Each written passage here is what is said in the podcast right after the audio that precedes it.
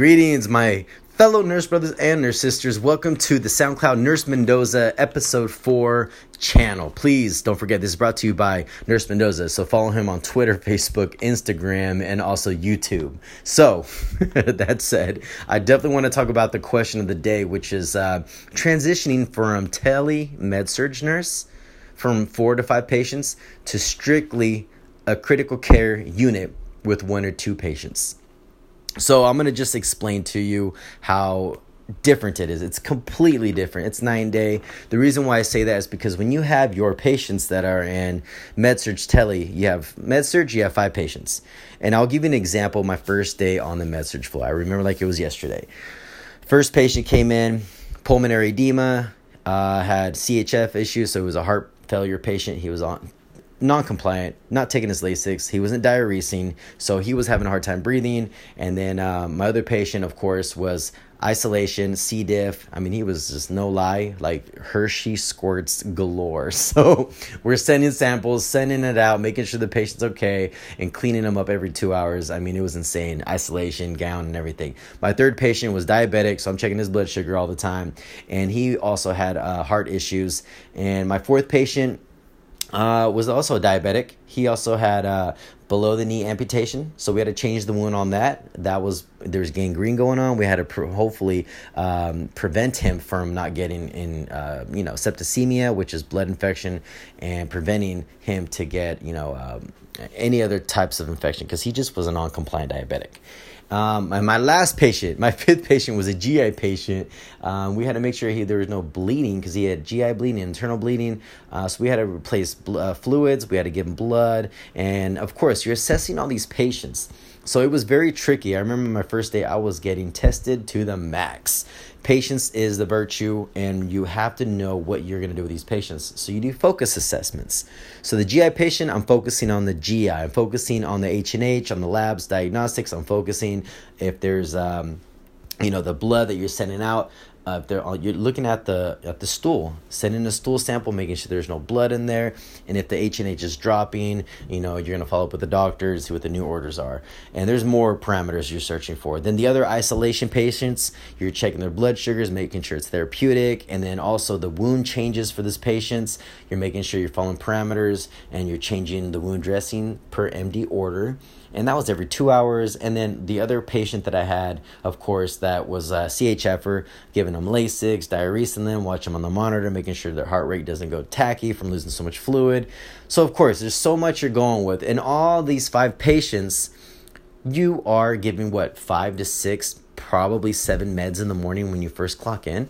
So, what's what? What's five times five? You're 25 meds right when you clock in in the morning. So, it is a hustle and bustle with five patients. It is not easy. So, time management is key. You're typing and you're charting and documenting on five different patients.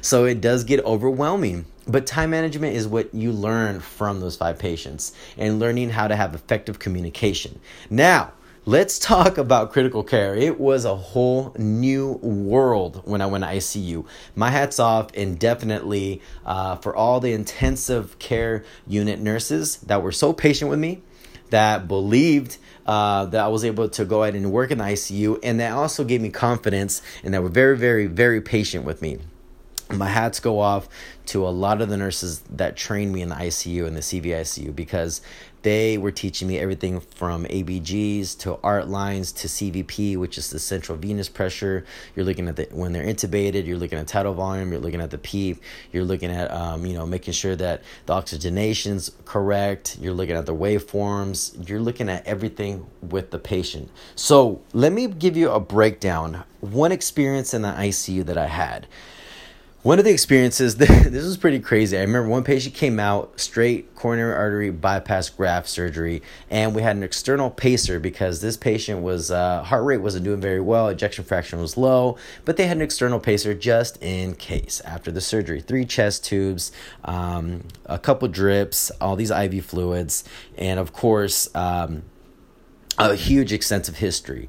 And my other patient was a dialysis patient, intubated, uh, was also, you know, of course, on sedation, uh, fentanyl, Versed, and propofol, all that good stuff to keep the patient sedated. And we're, di- we're uh, doing dialysis, pulling two liters Within 30 minutes, within like the four hours of my shift. My patient goes Brady. The external pacer at that moment, we're trying to figure that out and put it on and, and get the atropine out for this patient to get the heart rate up. And while my other patient starts decompensating and the blood pressure starts dropping, systolic blood pressure was like 60 over 30 because of the dialysis. We're pulling too much water from this patient. So this was where it gets intense. That's why they call it intensive critical care unit.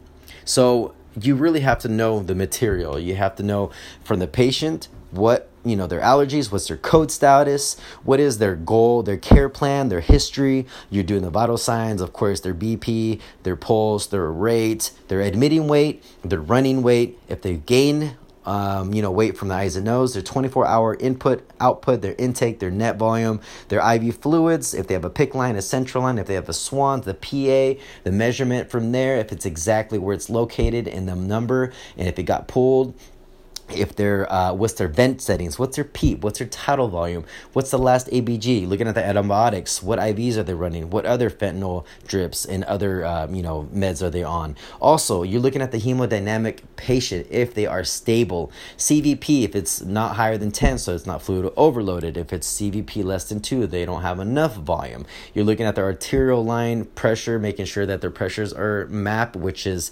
above 65 you want to make sure that their uh, mean arterial arterial pressure is above 65, so they have enough volume for the whole body.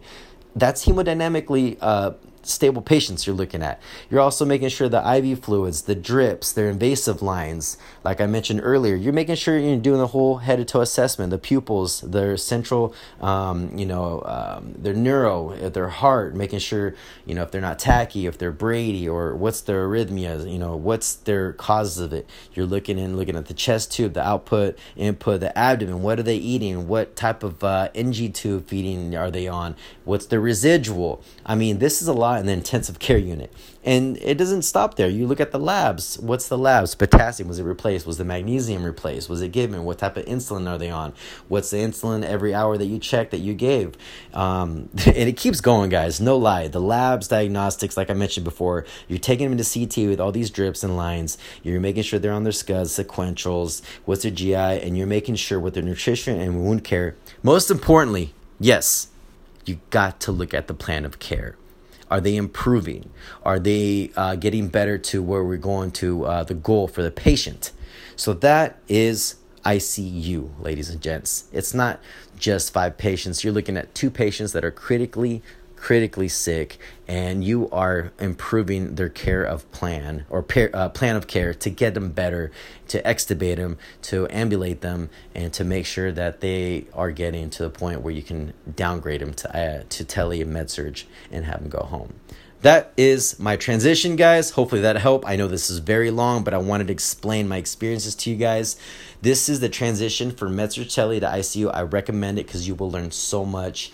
The first six to eight months will be rough, but you will be an awesome ICU nurse after that you'll get your experience. Like I said, my fellow nurse brothers and sisters, please subscribe on all my social media platforms YouTube, Facebook, Twitter, Snapchat, and also um, right here on SoundCloud since you're listening. And don't forget, please let me know how your transition was. Comment on the bottom here and let me know how your transition was from, you know, from the floor to going to ICU. All right, my fellow nurse brothers and sisters, I love you. Peace, love, advocate, nurse, inspiration, and don't forget to stay cardiac strong.